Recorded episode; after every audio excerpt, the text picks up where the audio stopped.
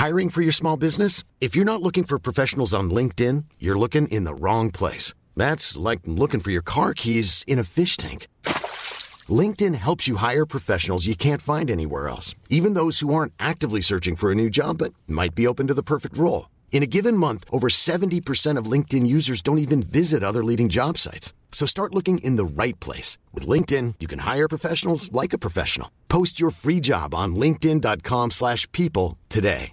Hey, it's Danny Pellegrino from Everything Iconic. Ready to upgrade your style game without blowing your budget? Check out Quince. They've got all the good stuff, shirts and polos, activewear, and fine leather goods, all at 50 to 80% less than other high-end brands. And the best part? They're all about safe, ethical, and responsible manufacturing. Get that luxury vibe without the luxury price tag. Hit up quince.com slash upgrade for free shipping and 365-day returns on your next order. That's quince.com slash upgrade.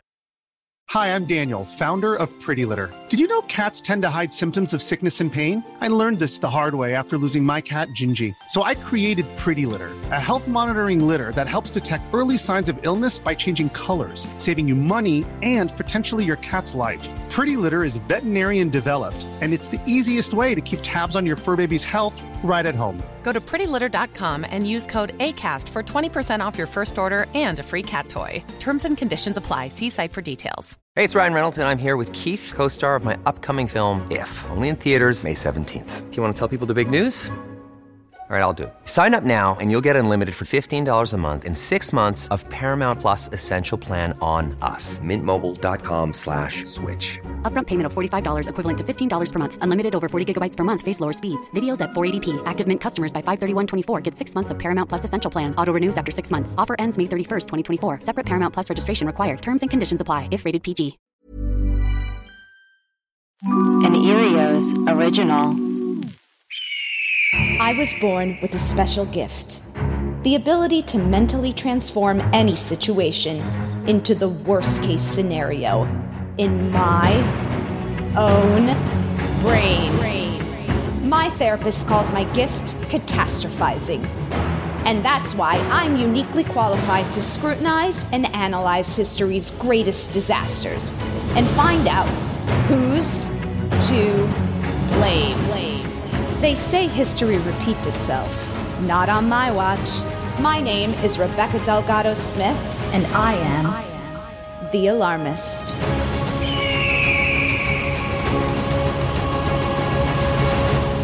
Hey everyone, thanks for tuning into The Alarmist, a comedy podcast where we talk about history's greatest tragedies and figure out who's to blame. Today we're discussing the 1972 Munich Olympic Massacre. Here's what you need to know.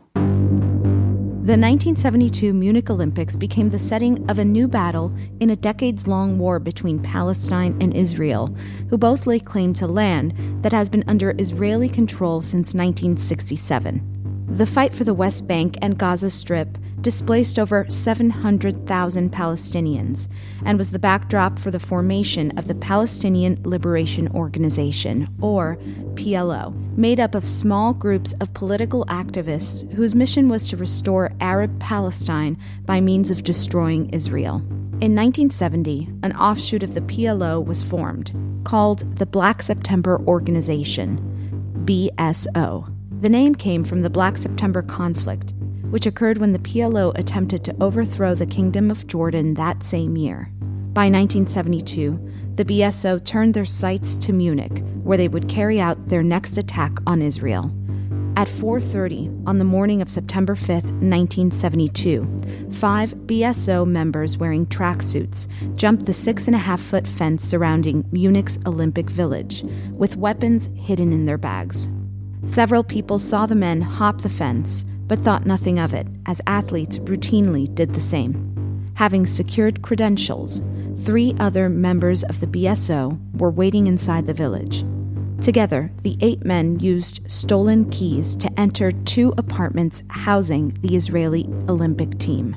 The masked and armed intruders were met with resistance as some of the Israeli athletes fought back, allowing for a few of their teammates to escape or hide. Ultimately, the terrorists were able to capture nine Israeli hostages. At 9:30 a.m., the attackers identified themselves as Palestinians and made their demands. They wanted Israel to release 200 Arab prisoners and the guarantee of their own safe passage out of Germany.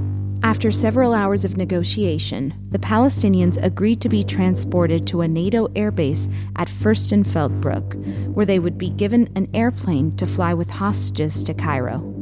During the transfer to the airbase, the German law enforcement discovered that there were eight terrorists rather than the five they had thought. They had planned to assassinate the terrorists at the airport, but had only assigned enough marksmen for five targets.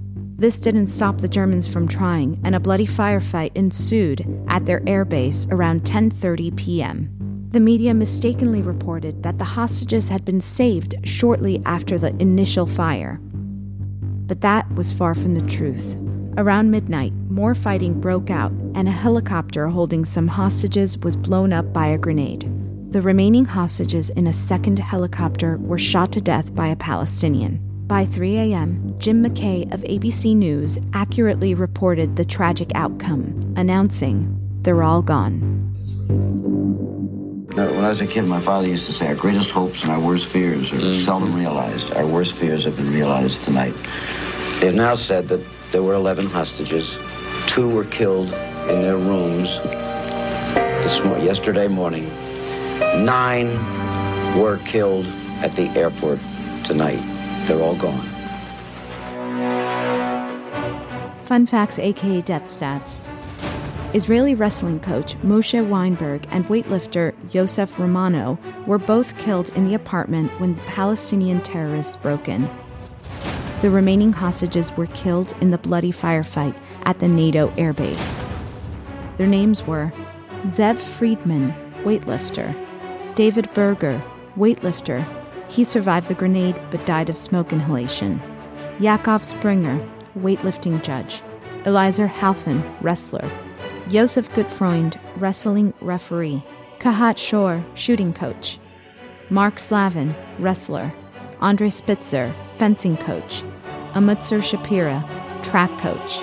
Anton Fliegerbauer, a West German police officer, was also killed in the firefight, as well as five Palestinian members of Black September. In retaliation, Israel bombed 10 PLO bases in Syria and Lebanon two days after the Munich massacre, resulting in the deaths of an estimated 200 militants and 11 civilians. Israeli Prime Minister Golda Meir ordered two more operations in retaliation Operation Spring of Youth, an aerial assault on suspected terrorist camps that killed between 12 to 100 Palestinians, two Israeli soldiers, two Lebanese police officers, and four civilians. And Operation Wrath of God, a precision assassination program that may have lasted as long as 20 years, killing by some accounts 11 PLO members by other accounts, as many as 18. In July of 1973, the operation took down Ahmed Bouchikhi, a target who turned out to be an innocent Moroccan. With us today, we have producer Amanda Lund. Hello, Rebecca. Hello, Alarmy. Fact checker Chris Smith. Hi. And our returning guest is Kate Casey, host of Reality Life with Kate Casey. Hi, Kate. Hi, how are you? Good. How many times can I say Kate in one sentence?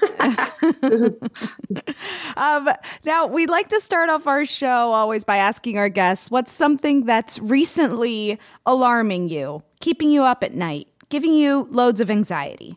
The idea of Olympians who have trained their entire lives not being able to compete because they tested positive for COVID. Like, that's stressing me out.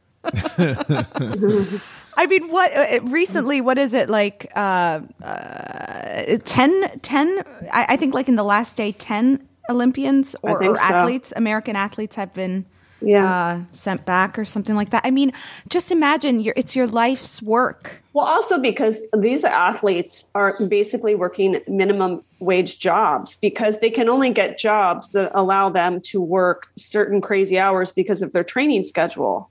And they're oftentimes working jobs for the companies that sponsor them. So maybe they're working at Home Depot or they're working like retail jobs. And on top of that, some of them, like on the soccer team, their parents, and they're managing all these things. Their their schedules are insane. And then to work your whole life and then get up to that moment and then to be told you can't compete, like that's just beyond heartbreaking. Horrible. Yeah. I feel like we should just jump right in because I know we have so much to cover, Kate, and I know Yeah. that you've you've been obsessed with this obsessed topic for a very long time. Yeah. What what sparked this obsession? I watched a documentary in probably the year 2000 called One Day in September, directed by Kevin Macdonald.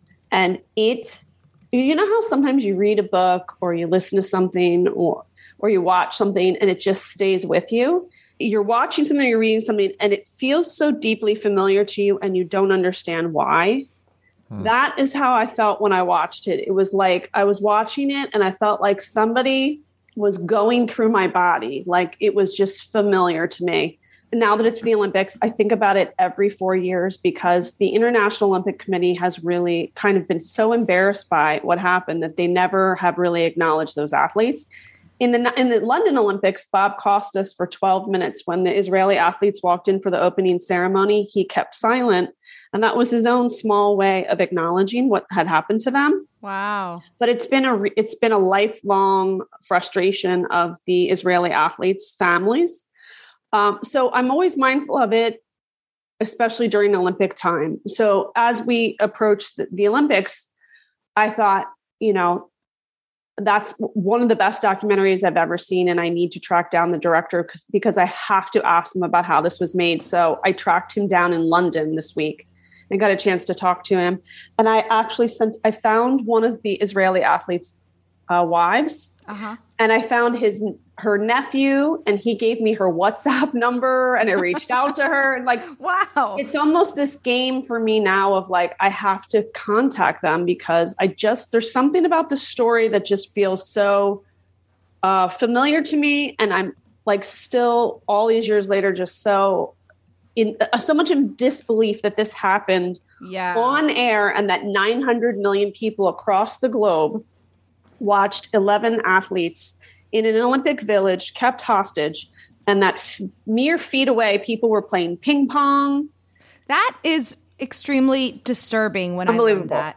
Yeah. Um, I think what you're saying, which I, I, I connect with as well, is is the fact that something at such a like large scale and so public happened, and we are not discussing it as much anymore. Um, it just feels like one of those events that. uh, I mean, I mean, we do we do talk about it and we do know about it, but it, it, but you're right. It's like we should be reminded of it. Um, yeah, every four years, at least, at the very least. especially when you start peeling back the layers of the story and it's so such a part of the last century's history in terms of the end of the world war the role of germany how we honored israelis um, or anybody who was jewish with relatives many of those a- athletes were like had had been uh, victims of the holocaust if not their own immediate family and also to remind ourselves that 10 days before this happened,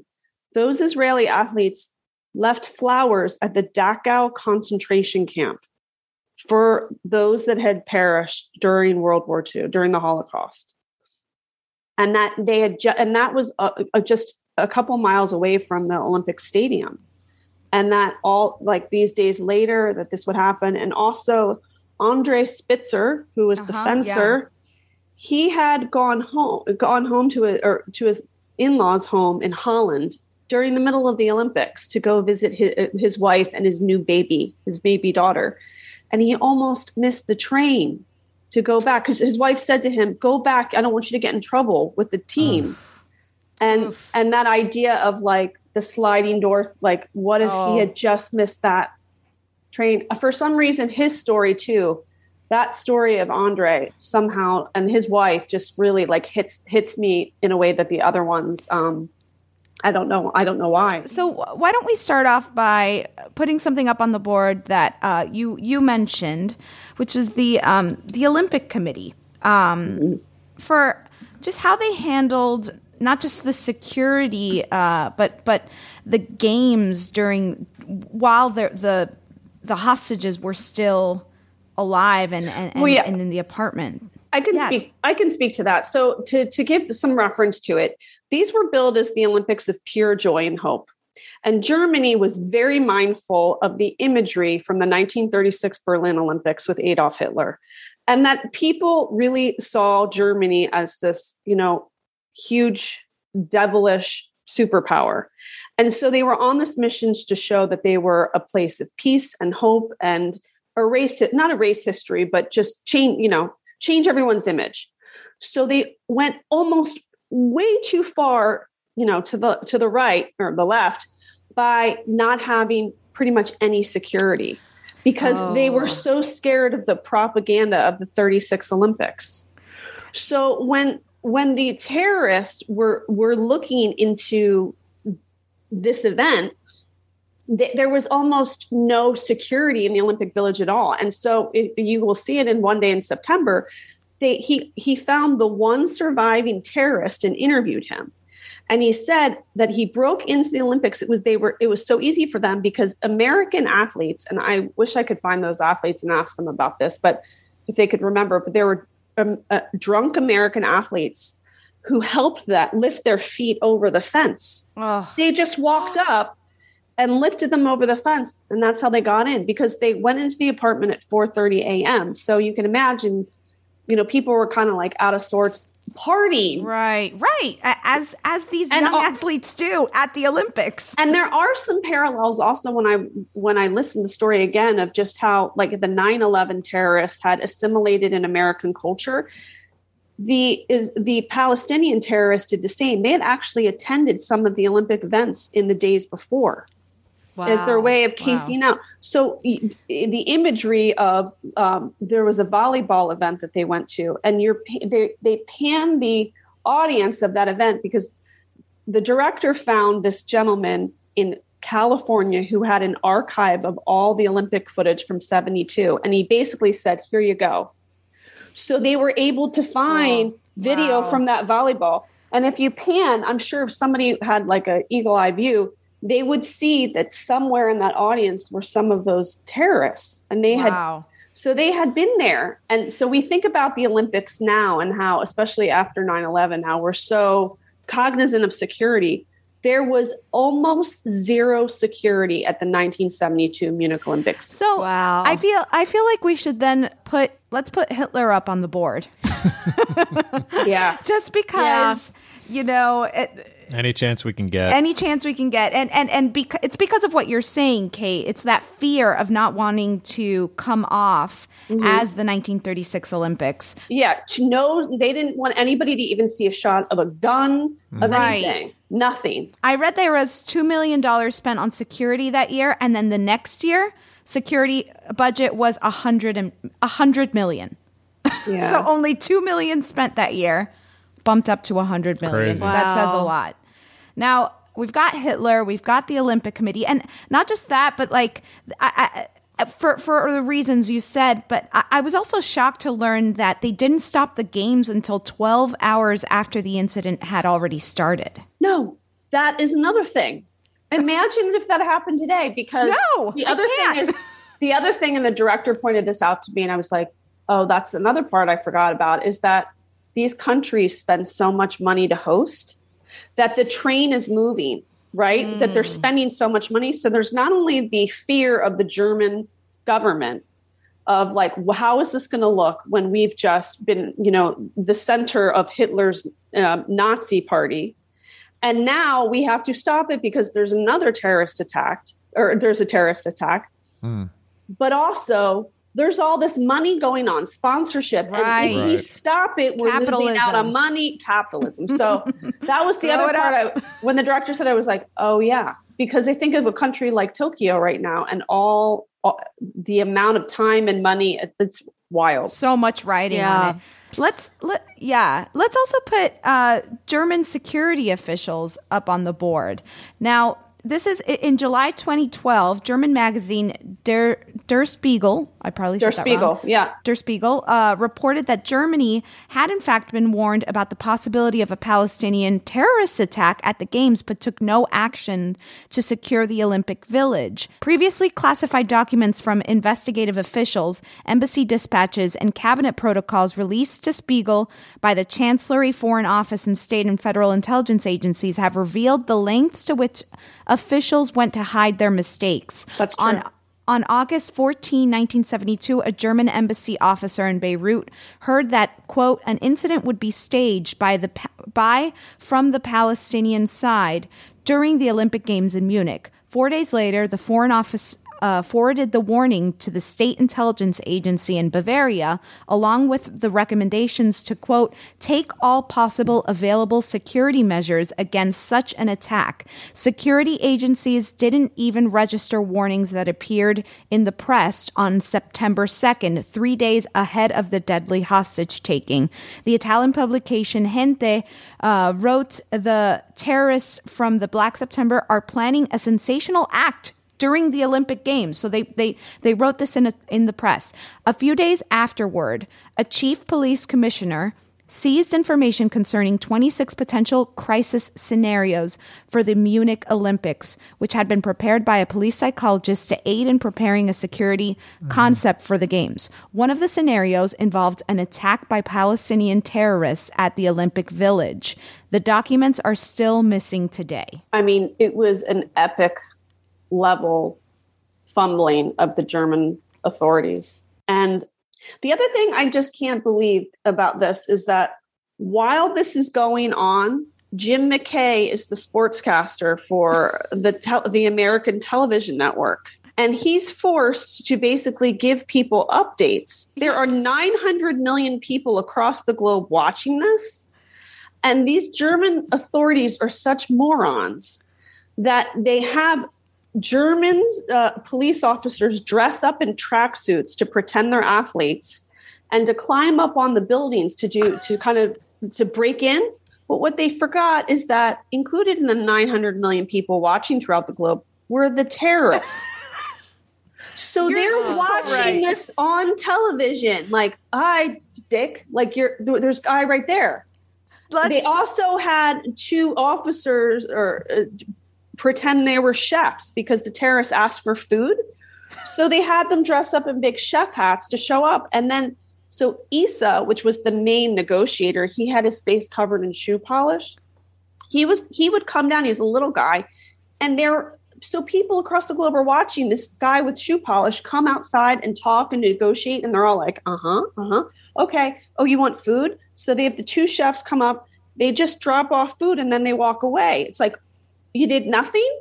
You did you did nothing. Let's put TVs up on the board as well as just media Horrible. coverage. Can you imagine? That's what I can't get past. It, it, it, this had happened at the Tokyo Olympics, and we were all watching this live. And then the, the person that's prevent, pro, pro, um, providing the American public with the, the the ongoing details is a sportscaster. Sadly, that's one of the reasons why so much misinformation happened towards the end, right? Where he Mm-hmm. did announce that they were okay, and then, of course, hours later, he had He to said- break the news that they were like, "They're all actually all gone." gone. Yeah, Also, um, there, there was of the 11 Israeli athletes, there was one named David who was on the wrestling team, and he had he was an American who had moved to Israel, and he was from Shaker Heights, Ohio. So that was the one. Like Jim really clung to that story when he was explaining this to the American public what was going on, and people really clung to the hope because they there was one athlete that was an American. So they were just like waiting to see like what is happening. yeah. Hmm. Well, let let's put the rescue effort up on the board while we're at it. Yeah. because I I think we can all agree it was pretty botched. Um, according Yeah. for Eye for an Eye, Israel's swift and devastating response to the Munich massacre at the 1972 Olympic Games by Benjamin Mapes, the German rescue effort wa- was and continues to be heavily criticized. First, Mossad chief Zvi Zamir and his aide were both on the scene during the attempted rescue, but neither was consulted as the uh, as to the manner in which the situation would be handled. Second, the German police were completely unprepared to handle a terrorist situation. The Yeah. snipers were not trained as sharpshooters. The riot police were not equipped to handle 7.70 uh, 62 millimeter rounds. Uh, armored vehicles were not ordered to the airport until 10 minutes into the shooting. Right. Most tragically, the helicopter that was grenaded was left to burn until the terrorists were neutralized. Upon hmm. investigation afterwards, autopsy results show that David Berger was not killed as a result of the exploding grenade, but from smoke inhalation, Inhalation. from the burning helicopter. That's Dave. That's David, who was the Yeah. American from Shaker Heights. Uh, you can one thing you can never forget. Again, I, I go back to like I was actually told about the story when we were when we were little, and, I, and then I saw the documentary. But my mom would always talk to us kids about how powerful Golda Meir was. She was the prime minister of Israel at the time. Hmm. This older woman, and she was a badass. So imagine she is the prime minister of Israel. This is all going on, and they said to her, the terrorists want you to release all these prisoners and they'll give us back the Israeli athletes. And she's like, this is a no-win situation. So it was her decision. I we will not negotiate with these people. We will not release any prisoners. And because of it, you know, that's on your conscience. Like, could could they have been saved? Probably not. But that was a big statement. And she was a female prime minister at the time. And so she was the one who called after all this for the Mossad to find all those those terrorists and they went after the Mossad which is the movie Munich is based on right. they're right. like we will kill every single one that killed an Israeli and so I, I I hope that people also get a chance to kind of go down the rabbit hole of learning more about Golda Meir she was a badass prime minister a great a great female leader in our world history God, what a hard that's, choice. That is- That's- that's the house I grew up in. My mom talking to me about Golda Meir. she was like, "You guys, she was a badass." But uh, you think about that. That if that happened right now, like if an American president, you know, if Joe Biden had that, are are we going to go and are, would he release prisoners for for Right. athletes? That exchange, like that's a that is an, an immeasurably difficult decision one would have to make. yeah. in a, in a, and in a sense, it tied the hands of the German negotiators, right? Where they, they would Yeah. offer they all they did was offer money. All that's all they could offer in return in exchange for the prisoners, right? And they were the ones that were the chief negotiators. So the director also told me in my interview that there they found out afterwards that the Germans released or the Germans were told by the the terrorists like if you if you do this for us basically if you if you don't like kind of come after us that we will never come back to Germany and we will you know we'll leave the country alone. We won't come back and do a terrorist attack. So there's also reason to believe that that they were somewhat complicit because they were Wow. terrified of like another German event to happen. And they again were so intent th- there was this intent to just protect the country after the misery of the of the holocaust Wow, that's that's wild. I, I I feel like we can't continue to do this episode without at least putting the Black September organization Yeah. on the board. oh but you know uh, but that so another thing that i was talking to the director about was Yeah. and i think we can all kind of like now uh, I, I think we all are looking at this in a totally different way than we would in 1985 after Right. 9-11 and learning more about the plight of people in the that part of the world who are born into poverty and why they choose violence. And the Yeah. director said so the director when he was putting this together he got he got he read an article about it um, about uh, andre spitzer's wife ankie. And that is where the decision to the, make the documentary was built out of and as he started research, it was like a person told a person told a person that came back to him and said, We know where the living Palestinian terrorist is. That was Jamal al Ghashi. He had to go, he kept flying to different parts of, uh, of, the, of Africa and Libya to interview him. And he would fly somewhere and then he would flake on him because Jamal al Ghashi has been living in hiding since 1972 because people want him dead. He's still alive, by the way. So, Wow. so the director would fly to Libya. No, can you imagine? He flies across the world, and then he doesn't show up. So this went on for for like two years. Then he finally interviews him, and as you would see in the documentary, he's got a mustache on. He's got uh, a face covering. Uh-huh. You know what else I realized is that when you look at fitted footage of Jamal Al Ghashi, the way his his look is, just the sharp features, he reminds me so much of Mohammed Atta, of um, who was the main terrorist on 9-11. It's just sort of like an eerie similarity, but Jamal Al Ghashi in the in the video is is is short, kind of shrouded and but he's talking and he by the way he doesn't feel bad about it at all. And he goes into the story of like I was a refugee my whole life and the director said he went back and he and he interviewed Jamal's family Uh-huh. And he realized that they were refugees back four generations. So they're in a refugee um, camp. They're in this life of constant poverty. And he said, being there doesn't dismiss what Jamal did, but it makes you have some understanding of why people choose violence. Right. Yeah. Because they, they were so angry, so angry. So even all those years later, Jamal did not feel bad at all for what had happened. And he's still alive, by the way, living and hiding in Northern Africa. I, I Oh my think God. it's really important that we touch on and, and put this up on the board. Uh, violence met with violence. Yeah. Um, violent or destructive acts are often blanketed blanketly condemned without recognizing a larger history of violence.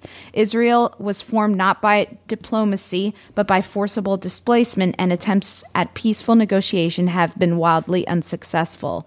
Has land ever been acquired peacefully? Is the question. Black September militant Palestinian Palestinianism by John B. Wolfe says Palestinians regard the conduct of an armed struggle against Israel as their only alternative to life and death in the refugee camps, like you were saying, Kate. Uh, they are convinced that violence and terror against Israelis everywhere are their sole alternative to disenfranchisement.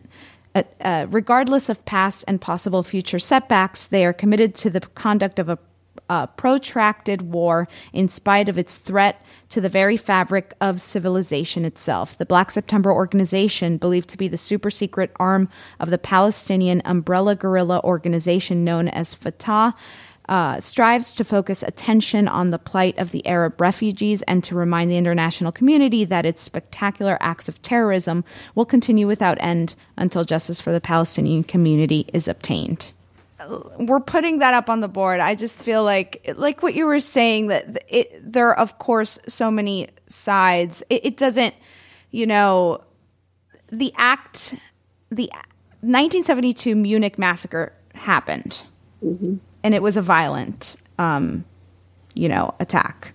Um, but there's, but like you're saying, there's so much history back behind it. Chris, I, I know that there was one uh, thing you wanted to also put up on the board. Uh, from my research, I found out that the Olympic organizers in, in Munich wanted particularly to reduce security measures because of this massacre that had happened in 1968 in Mexico City. There were these peaceful protests going on.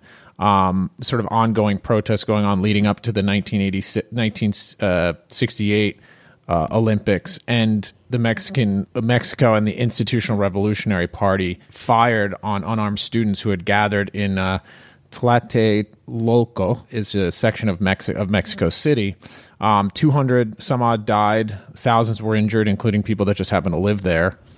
Um, And anyway, as a result, the Olympic Games really the security was really sort of trumped up, like uh, or or juiced juiced up. It was like there was a lot of security. Okay, so this was of- these were the Olympics bef- right before. and that sort of defined those Olympics. And Germany, as a reaction to that, wanted to give off this sort of opposite im- impression. That's right. Should we put like o- optics on the board? Something like um, Yeah. oh yeah, P- like Yeah. like obsession with optics. Yeah. Sure, it's almost Yeah. like Olympics as PR Totally. stunt or something. No, it really was. And then Ankie says that uh, when she was at the Olympics, that Andre saw the team from Lebanon, and he said, "I'm going to go over and say hi." And she's like, "I don't think that's a good idea. I mean, he's wearing his Israeli tracksuit." She's like, "I don't think it's good." And he looks at her and he goes, "That is the point of the Olympics." Huh. that we're all coming together. So he, sure enough, he walks over and he introduces himself and he goes, ask them, how did your event go? And they had this really nice conversation. And he, and she's like bracing herself and he walks back over and he looks at her and he goes, see, I told you, Olympics bring people together. Mm. Mm. Mm. Jeez. Let's let's put our, our listener uh, recommendation up on the board. This is coming from at these aren't the J's you're looking for.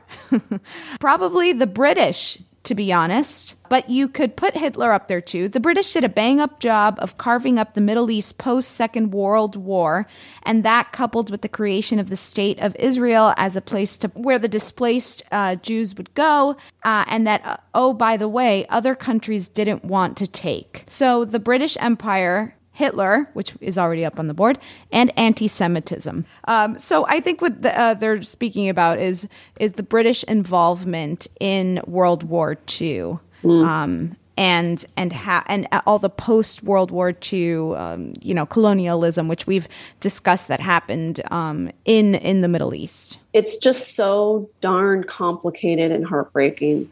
Yeah. You just, it's like you unravel one piece and it just causes more complications. It's, you know, it's also, I, w- I was always a very big fan of Peter Jennings, who is an, a Canadian reporter who was responsible for World News Tonight in uh-huh. America, because he said that he had done quite a bit of work and study in Middle East. And so when he got the job at ABC, he told the brass, like Americans don't care about anybody but themselves. Your news is all very sent about, you know, America. So he made the news called World News Tonight and would purposely cover world news and everything. And so, and I loved him. So he was a great reporter. And so when you're looking back at the footage and you hear him reporting, um, you just think about, I just thought here was a reporter who was so mindful of the complications of the Middle East um, international political um, you know spectrum. And he's trying to get people around the world to understand the backstory of why those these athletes and the terrorists had been in this situation. And it was just way over everybody's heads Yeah, I mean, this. I, I don't know if we can actually blame this for the the, the Munich massacre, but I do think uh, our lack of international uh, understanding, uh, maybe the understanding of of like world history. Yeah, and it's also media. The media's fault. It's sort of just, um, mm, I don't know how you just national centric media coverage. Just Um, That's a good way of putting it. the media's been on the board since the very beginning. I mean, still, I we mean, have you- that covered. I feel like we have a lot up on the board. Uh, let's take a quick break and then we'll start knocking things off.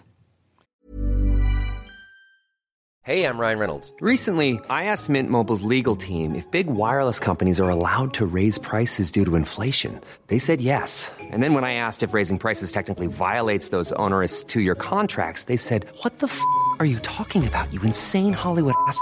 F- So to recap, we're cutting the price of Mint Unlimited from $30 a month to just $15 a month. Give it a try at mintmobile.com slash switch. $45 upfront for three months plus taxes and fees. Promo rate for new customers for limited time. Unlimited more than 40 gigabytes per month. Slows. Full terms at mintmobile.com. Life is full of what ifs. Some awesome, like what if AI could fold your laundry? And some, well, less awesome, like what if you have unexpected medical costs?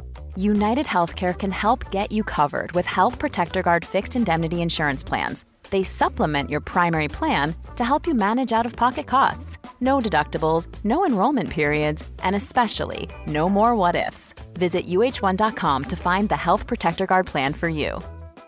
Hey, it's Ryan Reynolds, and I'm here with Keith, co star of my upcoming film, If, only in theaters, May 17th. Do you want to tell people the big news?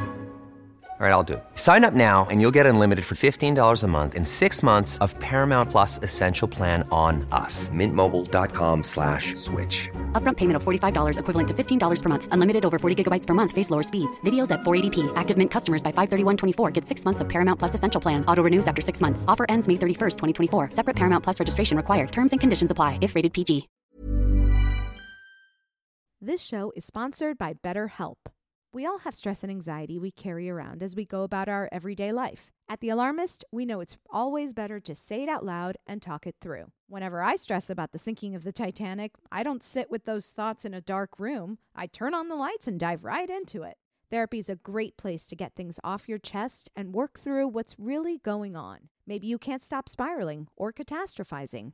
I started therapy over 10 years ago and never looked back. If you're thinking of starting therapy, give BetterHelp a try. It's entirely online, designed to be convenient, flexible, and suited to your schedule. Just fill out a brief questionnaire to get matched with a licensed therapist and switch therapists anytime for no additional charge. Heck, we sometimes change our minds and rethink the verdict at The Alarmist. And that's also okay when it comes to therapists. Get it off your chest with BetterHelp. Visit betterhelp.com slash alarmist today to get 10% off your first month. That's BetterHelp, H-E-L-P dot com slash alarmist. Who is to blame for the 1972 Munich Olympic massacre? The Olympic Committee, Hitler, capitalism, German security officials, TVs, media coverage, the rescue effort, Black September organization, violence met with violence, Tlatelolco massacre in Mexico. Tlatelolco. Sorry. No, you.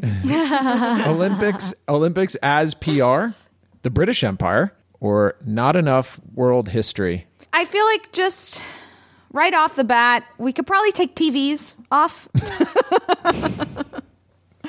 what do you think? Well, it kind of gets rolled into media coverage. Media, is, I think true. what we're talking Yeah. about, right? Yeah, exactly. Um, perhaps also not enough world history. I I do think I, I want to go after that at some point and put it uh, in the alarmist jail, but maybe not for this event. Yeah, it's interesting that not to sort of digress, but world history. And it, it- I guess i if when you think about it, it's maybe easier to teach uh, your own national history because you can control the narrative a bit more. even though that's you know even that is sort of like, Problematic. up, up for grabs and problematic. But in terms of world history, there's perspectives you probably are are really difficult to understand. Um, so anyway, It's a little meta. it's yeah. You know what I mean? So I don't think I yeah, we might want to be more specific for this one.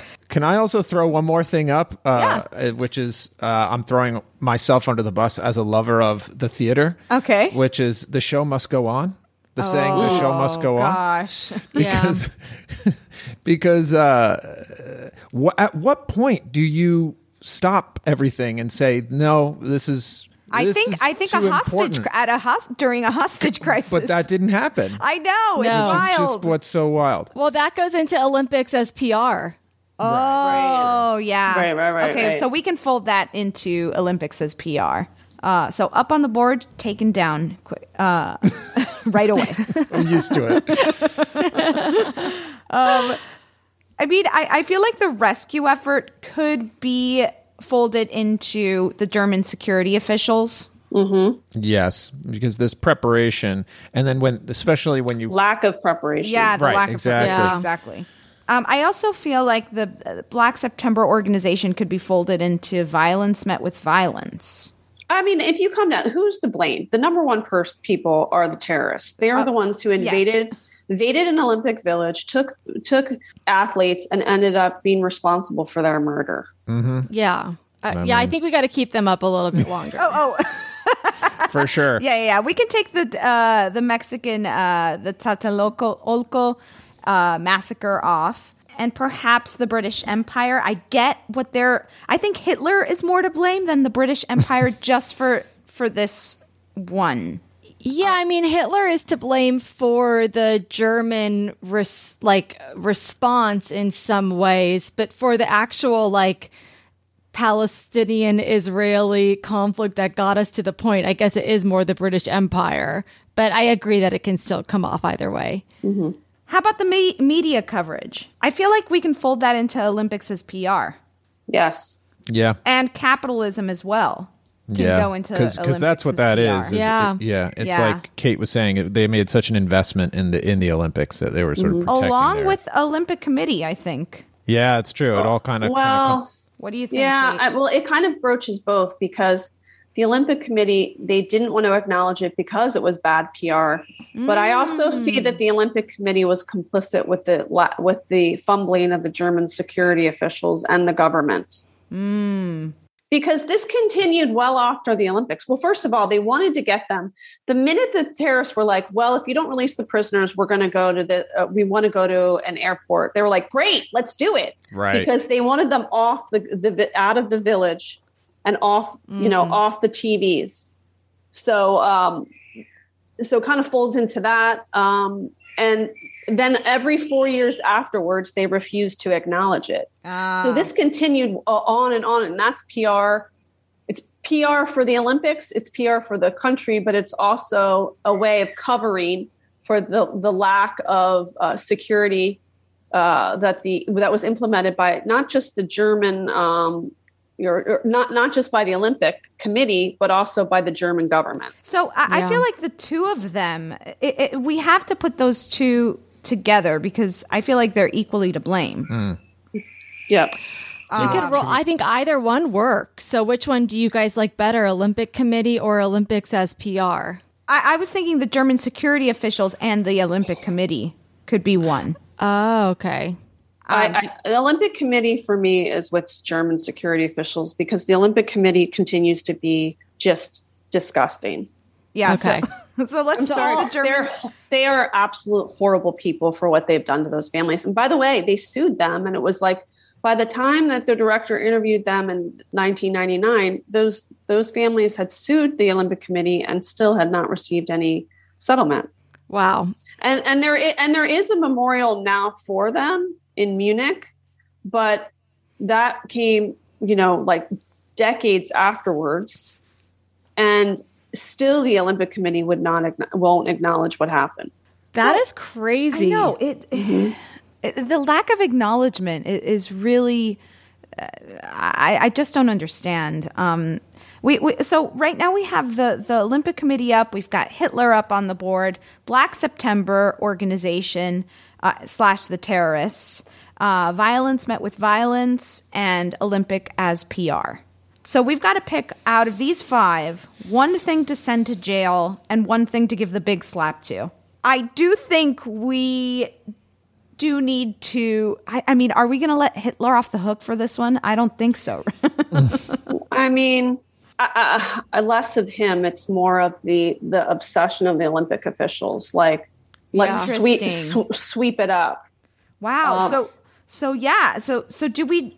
Because this was really about a Middle Eastern uh, refugee displacement. It was more of that issue and less about Hitler and his Nazi regime. It was more about that, and also. I mean, the Hitler connection is also more tailored to the role of the officials trying to erase the propaganda of the 36th Berlin Olympics. I, I do think we do need to send the the black September terrorists to the alarmist jail for this one. what do you think? Yeah. Hard not to do that. Um, but the other one, the other potential would be the Olympic Committee mm-hmm. for me. Yeah. What do you think about doing that, Kate? I just absolutely hate the Olympic Committee. Like, I just, I'm really, I'm so, I'm still so angry at them. I really am. Well, so would you prefer to send them to jail? We can do that. The BSO that's allowed.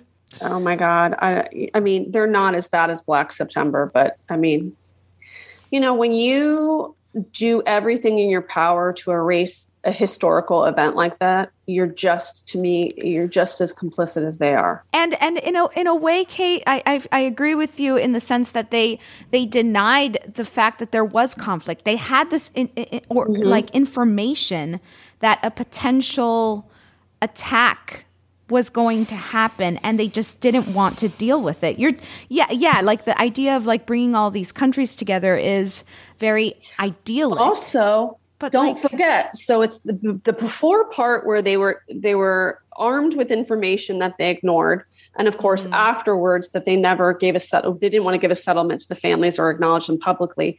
But really the worst part was that they allowed this whole thing to go on and continued with the Olympic Games.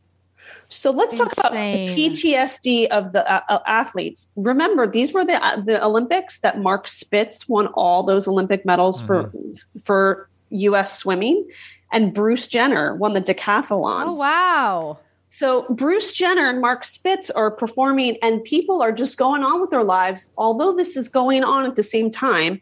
So that's despicable that she would continue with the games while this was going on. Also, Mark Spitz is Jewish. So he didn't get to participate in the rest of the Olympics. The American officials like got him, put him in a car and take took him to the airport and flew him out of the country because wow. they were afraid that he was going to be kidnapped and killed. Oh, wow.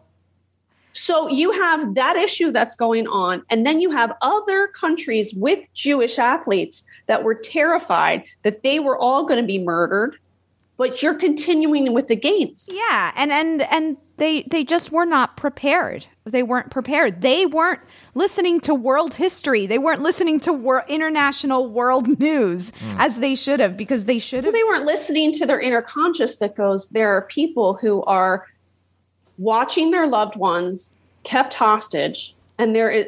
Oh, also, do you know that there was a, a they threw one of the bodies over the the oh, uh, no they threw him over the balcony Oh no! So there's also a dead body outside. Oh no! Mm. Um, and there are athletes, a couple, you know, like hundred meters away. away. Yeah, they're playing ping pong. Yeah, that's Crazy. okay. I, I I think if you guys are agree, I'm going to send the Olympic Committee to the alarmist jail for this one and slap the BSO. I have to push That's back tough. against that. I, I mean, the, the the Black September organization was a terrorist organization. Well, why can't they're, we send they're, both? They're the result of the.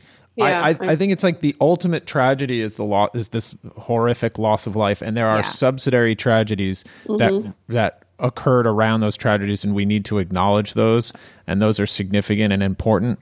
But the actions of the Black September organization resulted in the death of these yes. of these men. And yeah and uh, they should be we they should put an RV. right. I, I, think. I mean, I think what we're all saying is that there you have to look at the broader context of how this how this event yeah. occurred, yeah. given um, the events of world history. But ultimately, breaking into an Olympic village and shooting athletes and keeping them against their will, blindfolding them and bringing them to an airport without them having any idea where they're going is is is evil beyond measure. Mm-hmm. Yeah, yeah. Yeah. Okay, I'm going to call it the Olympic Committee. You're getting the big slap. The Black September organization. You're going to the alarmist jail. Well, Kate, thank you so much for joining us today. And you know, I mean, honest to God, do you, does this make you feel like you're going to look at the Olympics different? Oh, uh, yeah, absolutely. That's the that's the thing. I swear to God, ever since 1999, I watch every Olympics. I'm like, all right, I hope during the Olympic or the opening or closing ceremonies there'll be some sort of acknowledgement. I'm telling you, they will not do it. The people that were there in 72, the Olympic Committee people have long gone. Yeah. They still will not do anything. so this is what psychotic. we need. So what we need to do today is just in our own way honor those 11 athletes and their families. And I'm thinking of Ankie Spitzer's daughter, Anouk, who was one years old when her father was murdered. And, and like, I'm thinking of her and then her children that never got to meet their grandfather. It's like all these people that were affected because of the, the fumbling of so many officials. Yeah. And then I'm also mindful of all those people that w- had to witness that. 900 million people witnessed that and how that never left their consciousness. Yeah. And, hmm. and how we, oh, the best we could do is in, ensure that we always protect athletes and that we honor the names of those that have died. I'm going to do that today. Yeah. I think that's, I think that's a really good idea. Well, Kate, you just love to come on this show and I do. Oh my god! no, no, because from, uh, last time I was on and we talked the Romanovs, I was like, yeah. oh, that I was like, that, that's another one of my obsessions too. But, um, After the 1972 Munich Olympic massacre, 12 hours after the hostage crisis had started, the Munich Games were suspended for 34 hours, and the victims were commemorated at a mass in the main stadium. IOC President Avery Brundage claimed he didn't want to let the terrorists win and famously insisted that the Games must go on. A memorial for the victims in Munich's Olympic Park was opened to the public in September of 2017, which includes personal stories, items, and photos from each victim. The conflict over the West Bank and Gaza Strip continues to wreak havoc on the region, with four major wars between Israel and the Palestinian militant group Hamas since 2008. The most recent just months ago in May of 2021. Attempts to resolve the conflict continue on an international scale. Future peace between the two states will come at an unknown political cost, but the cost of human lives continues to rise as a solution to one of the world's longest running conflicts remains elusive.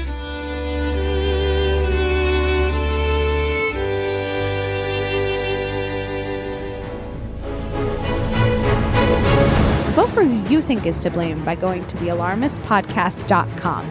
Follow us at the Alarmist The on Twitter, at the Alarmist Podcast on Instagram, or email us at thealarmistpodcast at gmail.com. Tune in next week.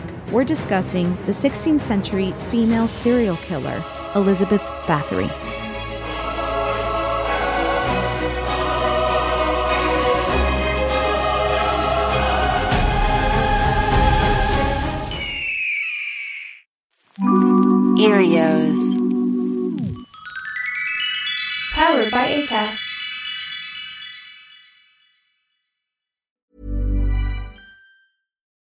It's Paige DeSorbo from Giggly Squad. High quality fashion without the price tag. Say hello to Quince. I'm snagging high-end essentials like cozy cashmere sweaters, sleek leather jackets, fine jewelry, and so much more. With Quince being 50 to 80% less than similar brands. And they partner with factories that prioritize safe, ethical, and responsible manufacturing. I love that. Luxury quality within reach. Go to quince.com slash style to get free shipping and 365 day returns on your next order. Quince.com slash style. Imagine the softest sheets you've ever felt. Now imagine them getting even softer over time. That's what you'll feel with Boll and Branch's organic cotton sheets. In a recent customer survey, 96% replied that Boll and Branch sheets get softer with every wash. Start getting your best night's sleep in these sheets that get softer and softer for years to come. Try their sheets with a 30-night guarantee. Plus, get 15% off your first order at bollandbranch.com. Code BUTTERY. Exclusions apply. See site for details.